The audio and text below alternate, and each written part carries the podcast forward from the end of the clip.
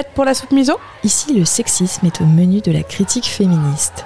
Soupe miso, Jean, c'est le podcast accompagné par Nous Toutes Rhône que vous retrouverez tous les lundis pour passer à la moulinette le sexisme et les violences faites aux femmes. On diffusera des témoignages anonymes autour d'un sujet par semaine et on discutera ou toutes les deux ou avec des invités de ce sujet. Nous sommes Clem et Nora. Et nous sommes révoltés.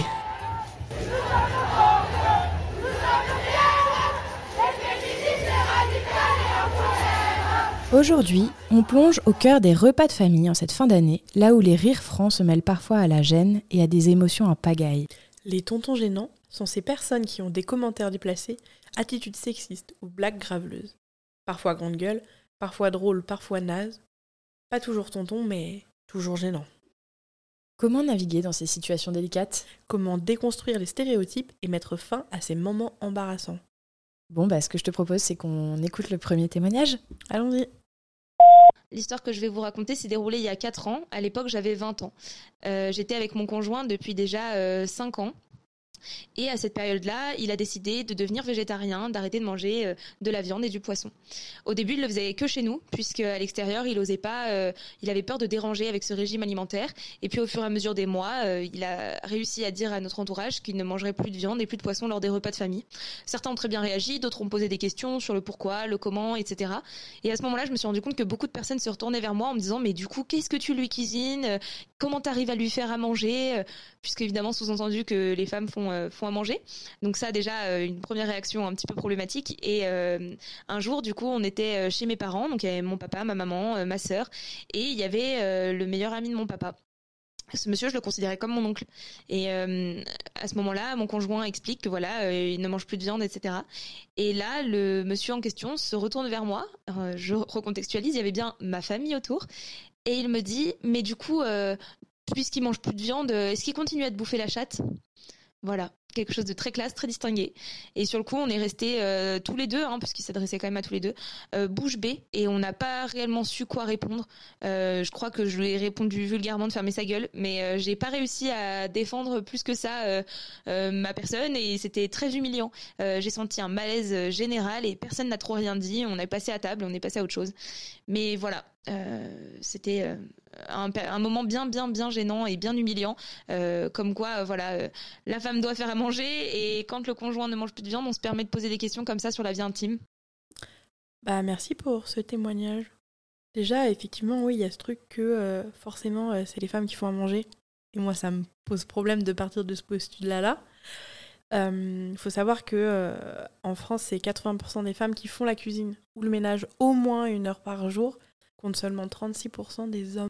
Et on ne dit pas si c'est les hommes en couple ou pas, mais ça veut dire que potentiellement les 37% des hommes sont aussi les hommes qui sont seuls. Très juste. En tout cas, je ne sais pas comment tu peux réagir face à un truc comme ça, face à une histoire comme ça. C'est hyper gênant, hyper malaisant quand quelqu'un te parle de ta sexualité, en fait. Ouais, puis c'est ultra vulgaire la manière dont tu l'as fait aussi. On en parle ou pas ? Parce que franchement... Entre nous, soit dit, c'est un peu beauf, quoi. Ouais, c'est carrément bof. D'ailleurs, en cadeau de Noël, moi j'ai une petite reco. Tu peux lui offrir Testostérone de Luz, qui est une BD et qui est vraiment super. Ça le fera peut-être beaucoup rire et peut-être un tout petit peu réfléchir. Après, je crois qu'en vrai, faut vraiment pas parler de la sexualité des gens sans y être invité. Ça commence par ça, déjà. Peu importe qui t'es, même si t'es un ami très proche, même si tu parles pas de la sexualité des gens sans y être invité. Et surtout quand il y a du monde autour, tu sais pas, c'est... Ouais.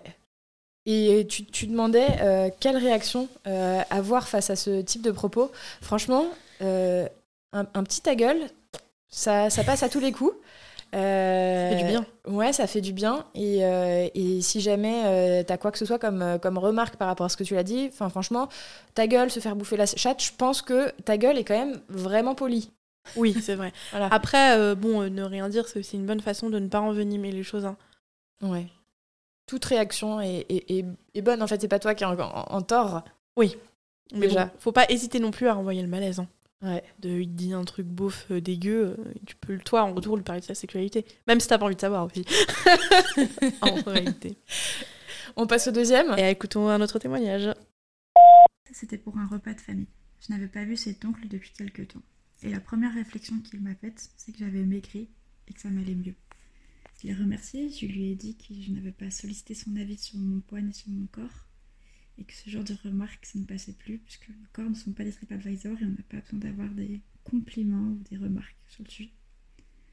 Il est parti alors sur un laïus grossophobe et sexiste, comme quoi toutes les jeunes filles et les femmes maintenant étaient grosses, même à la sortie du lycée, et surtout parce qu'elles devaient manger des fast-foods et autres malbouffes. Je lui ai rappelé que déjà, il n'avait pas à avoir ce genre de propos et que c'est assez malsain de regarder les jeunes filles du lycée pour son âge. Mais bref, et surtout qu'il n'avait pas le contexte du pourquoi et du comment ces filles et ces femmes avaient du poids. Bref, le repas est passé, il a continué ce laïus sur le sujet, puis après ça a été le tour des femmes voilées et leur tenue. Et rebelote, je lui ai dit qu'on ne lui avait pas demandé son avis, qu'elles faisaient ce qu'elles voulaient de leur corps et de leur tenue, de leurs vêtements, et qu'ils n'avaient pas forcément le contexte du pourquoi et du comment elles s'habillaient comme ça. Il a sorti la fameuse sacro-sainte phrase « On ne peut plus rien dire maintenant avec vous ». Bref, tout le long du repas, ça a été un florilège de propos sexistes, racistes, grossophobes, etc. Même si j'ai laissé passer plein de choses, parce que flemme, et surtout ça blesse ma grand-mère et le reste de ma famille quand on se prend la tête pendant les repas sur ces sujets-là. Donc j'ai appris à mettre de l'eau dans mon vin et de rester extrêmement passive et calme. Mais lui, ça l'amusait de venir me chercher et de me titiller sur ces sujets. Je lui répondais avec les arguments, les chiffres et compagnie, mais il continuait. J'ai lâché l'affaire à la fin. On ne peut pas avoir de dialogue constructif et de discussion avec ce genre de personnes. Ça me donne juste plus envie de le voir, si c'est pour à chaque fois d'avoir des échanges passifs, agressifs, et de devoir mettre ma casquette de militante dans ce cadre familial et logiquement sécure. Merci beaucoup pour ton témoignage. Sur le corps des femmes, t'avais quelque chose à dire, Nora ? Ouais, bah, il met quand même le combo du grossophobe, islamophobe. Et vraiment, on veut pas votre avis sur notre corps et sur comment on s'habille, comment on est, si on est gros, si on n'est pas gros, si on est blonde, brune. Ouais, ça nous intéresse pas. D'accord. Je suis complètement d'accord. Et sur les femmes voilées, je vais rappeler quand même le chiffre, c'est que 75% des agressions islamophobes, elles visent les femmes, notamment les femmes voilées. Bah du coup oui, puisque... moi c'est aussi le « on peut plus rien dire » qui me pose problème. Et je pense que la bonne réponse à « on peut plus rien dire », ça peut être aussi « t'as raison, on peut plus rien dire, d'ailleurs je me disais que » et dire un truc complètement absurde. Ouais, ou dire « ferme ta gueule alors ». Ouais, c'est pas mal aussi. Ou ne rien dire. Et puis, en fait, dire le principe de base, c'est d'essayer de pas blesser les autres. Et quand tu fais une blague sexiste, bah, ça me met mal à l'aise, quoi. En tout cas, bravo, parce que tu tentes l'éducation. Alors, avec une personne qui a pas l'air très réceptive, hein. Ouais, mais c'est bien, ça a essayé. Mais bravo, ouais. Non, et puis bon, bah, à un moment, tu dis que t'as la flemme. Moi, je comprends. Enfin, ouais. Elle dit dans son témoignage qu'elle a la flemme. Je comprends, mais elle a quand même bien essayé. Ouais, t'as bien essayé. Ah, quel courage! Et puis ta grand-mère qui vous voit vous friter, toi t'y es pour rien en fait, c'est lui qui vient te chercher en plus. Toi tu fais de l'éducation, franchement t'as rien à te reprocher quoi. Ouais, et je comprends aussi moi ce côté poser sa casquette de militante dans son environnement familial, ouais. Parce que même des fois, même si on n'est pas d'accord avec ce qui se passe, juste on a envie d'être là et d'exister autre que par son militantisme, parce que ça prend de l'énergie et du temps et juste bah. Est-ce qu'il en vaut vraiment la peine ? C'est ça. Ma réponse est non. Écoutons le témoignage suivant, non ? C'est ça. Quel était le contexte ? Eh bien, le contexte, c'était tous les étés, chez ma grand-mère, où on se réunissait tous, on était assez nombreux, une dizaine en général, avec mes parents, les cousins, mes frères et sœurs. Et donc, j'ai deux oncles, qui vivent encore chez ma grand-mère, qui n'est pas méchant, mais qui suit, qui n'ose pas s'affirmer, tandis que l'autre, en revanche... est plus problématique, il ne vit plus là, mais squatte souvent et tient des propos donc gênants et sexistes. Voilà. C'est les faits. Quels sont les faits ? C'était, il y en a eu plusieurs. C'est tout au long d'une vie, quoi. J'ai 27 ans actuellement et autant que je m'en rappelle, il y en a toujours eu. Et ça part de, par exemple, regarder la télé. Il y avait les Jeux Olympiques et il y avait donc par exemple des gymnastes ou des joueuses de volley-ball. Et c'était des commentaires avec des « oh, la petite salope avec son beau petit cul », ah là là, la salope, des trucs comme ça. Ou alors quand on regardait un clip de Shakira, c'était mis dans la provoque, mis dans le... Ça allait loin, ça allait parfois... ah là là, je regrette le temps où on pouvait... comment il disait où on pouvait effectuer son droit de cuissage auprès des stagiaires, des choses comme ça horribles qui... voilà. Et puis, c'était aussi, par exemple, une fois quand j'avais 15 ans, ils nous avaient amené avec ma cousine, sa fille du coup, à un concert. Et en fait, j'étais toute contente, c'était un concert de rockabilly. Et j'avais 15 ans, je m'étais pomponnée, mais sans... comme on se pomponne à 15 ans, quoi. Et en fait, on est arrivé une fois dans le bar et on s'est rendu compte que c'était vraiment un repère de quarantenaire, cinquantenaire. Et en fait, je me suis faite emmerder toute la soirée. Je n'ai finalement pas dansé. On a passé la soirée dehors avec ma cousine à fumer des clopes. Et tandis que lui était au bar. Et des années, j'ai laissé passer. J'ai rien dit. En fait, on disait rien. Et puis là, il y a 2 ans, donc vraiment un laps de temps gigantesque, 10 ans. Il revient dessus en disant « Ah, je vous avais amené là, c'était bien. » Ah ouais, c'était super. Encore une fois, je ne voulais pas le blesser. Et là, en fait, il a dit ah, donc devant toute la famille, tu les avais bien allumés là, hein, ce soir-là. Tu les avais bien allumés. Tous ces mecs-là, ils étaient en chaleur devant vous. Tu les avais bien allumés. Donc, qu'as-tu ressenti ? Bah, depuis toujours, en fait, c'est je m'enfonce. Mon corps n'est pas respecté. Mon corps me rend vulnérable, en fait. Mon sexe et mon corps me rendent vulnérable. Et lors de cette soirée, bah ouais, c'était encore ça. Et là, il me dit ça devant tout le monde et je me sens mais insultée, outrée. Je suis pleine de rage, je suis pleine de... Je me dis mais c'est tellement injuste, sauf que ben, la différence, c'est que entre quand j'avais 15 ans et quand j'ai 25 ans, j'ai pris de l'expérience et j'ai pris une conscience aussi que ben non, en fait, mon corps n'a pas à être sexualisé, surtout pas quand j'avais 15 ans. Et du coup, ben... Pendant toutes les années, comment tu réagis ? Bah, j'ai réagi en ne faisant rien, en me disant rien, en m'enfonçant. Mais là, cette fois-ci, j'ai réagi. J'étais en train de faire le service parce que c'était chacun son tour. Enfin, chacune son tour, hein, faut pas déconner. Et là, en fait, j'ai tout lâché. Et je lui ai dit devant toute la famille, mais tu te rends compte de ce que tu dis ? T'es vraiment révoltant, t'es répugnant. Tu parles de moi, j'avais 15 ans. C'est répugnant ce que tu dis. Et vraiment, tu devrais avoir honte parce que si j'avais pas eu ta fille pour me protéger, je me serais peut-être fait agresser beaucoup plus, en fait.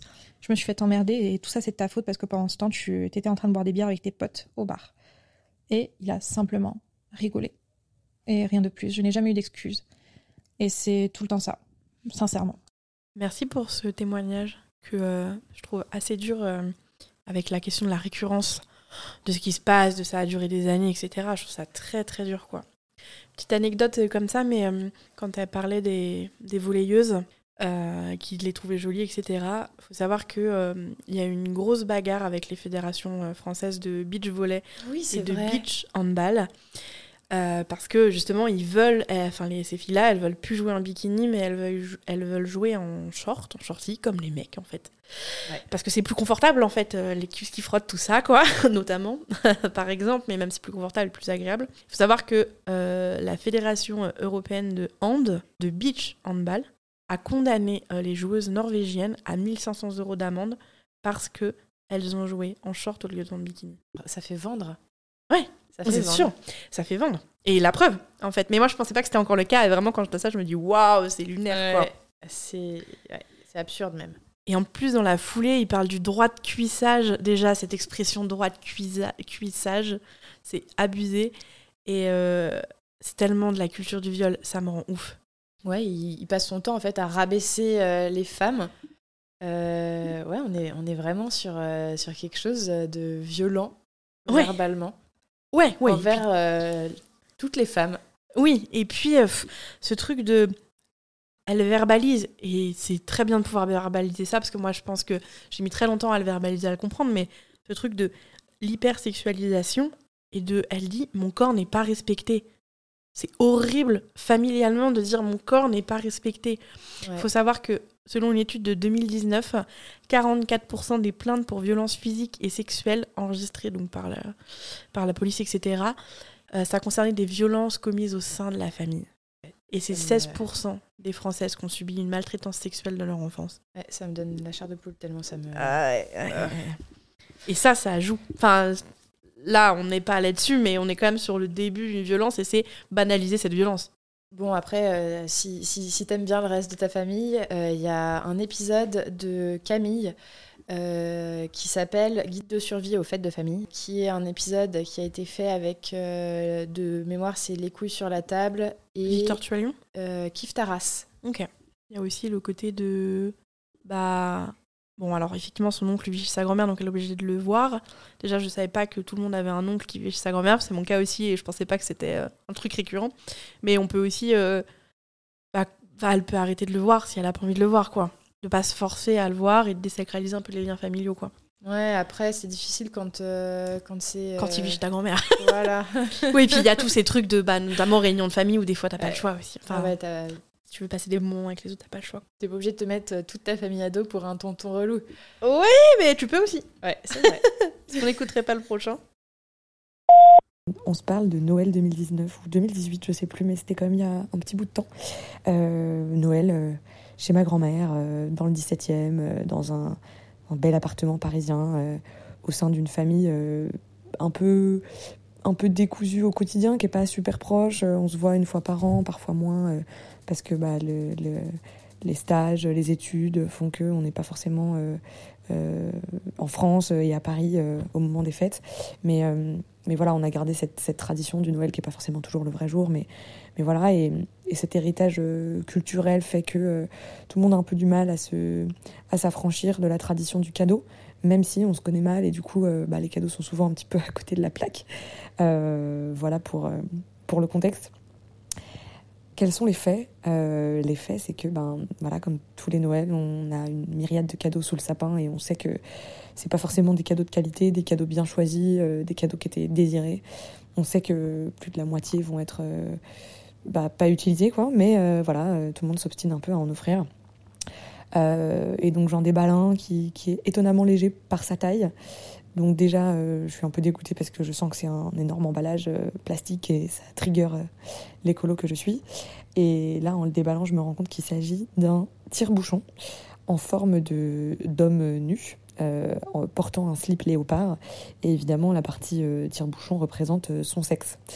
Donc je suis hyper étonnée de recevoir ça, surtout que je savais que ce cadeau venait de mon oncle, qui a quelques années de moins que mon père. Donc c'est pas le vieux tonton gênant, c'est vraiment le jeune tonton qui dans mon imaginaire d'enfant était plutôt cool.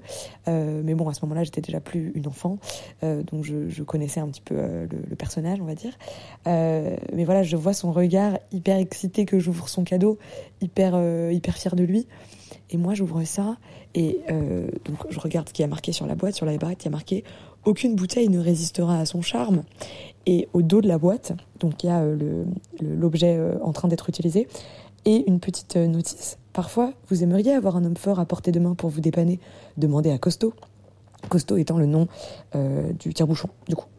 Le tout emballé dans du plastique, dans du carton.